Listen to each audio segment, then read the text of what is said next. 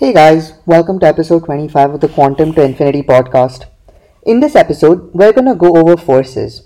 So let's get right into it. In this chapter, we'll be going over the four fundamental forces of nature and the role they play in the standard model.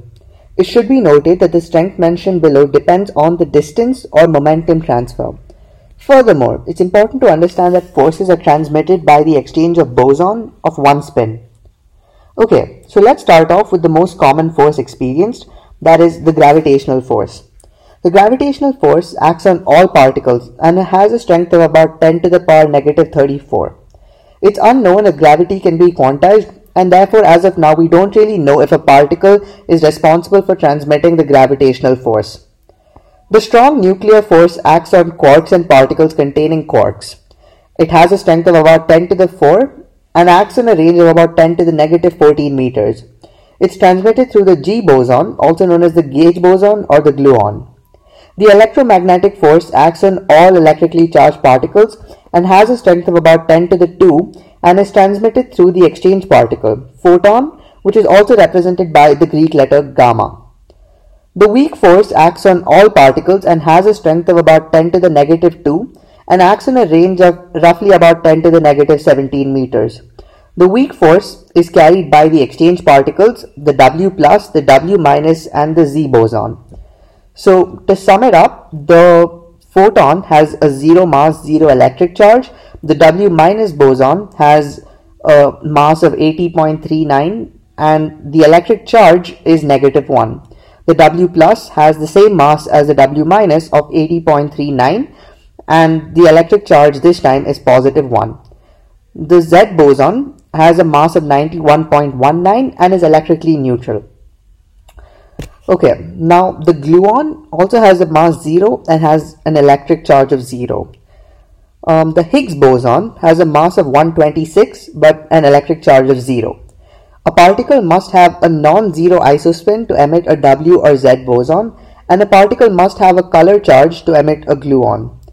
It should also be noted that the Higgs boson is unstoppable and has zero spin. Its role is to keep the particles from moving at the speed of light. Well, except photons and gluons, of course. Particles can be described by the probability amplitude given by the Greek letter psi, which is a function of position and time. This is known as the wave function. Based on quantum mechanical laws, it is not possible to know the exact position of a particle, rather the probability of finding that particle at that position. The probability of finding the particle at t comma x is given by 0 less than equal to p is equal to psi square less than equal to 1. So this leads us to the Schrodinger equation. The prob probability amplitude and probability itself evolve striking from the initial state and is described by the Schrodinger equation that goes something like this. p square over 2m is equal to e is equal to partial derivative of psi over negative 2m is equal to i partial derivative of psi divided by partial derivative of t. Particles interact with a potential and the action of this potential is continuous. However, the origin of this potential remains unexplained and even though the potential is continuous, it can be implemented as a sequence of point-like interactions in a perturbative approach. So, a certain limitation is that the validity of quantum mechanics is limited to non-relativistic velocity since the Schrodinger equation is non-covariant.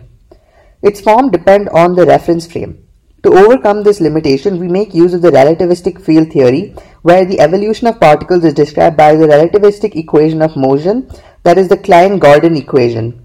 The Klein-Gordon equation is covariant because it contains only scalars under the Lorentz transformation and the number of particles is not conserved but electromagnetic current density is conserved. The electric charge is locally conserved and not the number of particles. This allows the creation of charged particles in pairs of particle and antiparticle. This conserved electromagnetic current is given by J to the mu is equal to negative 2E times P to the mu. Note j to the mu and p to the mu is the notation used for vectors with implicit summation over Greek indices in scalar products. Well, that's it for this episode guys. I hope you liked it. Stay tuned for more content and thank you.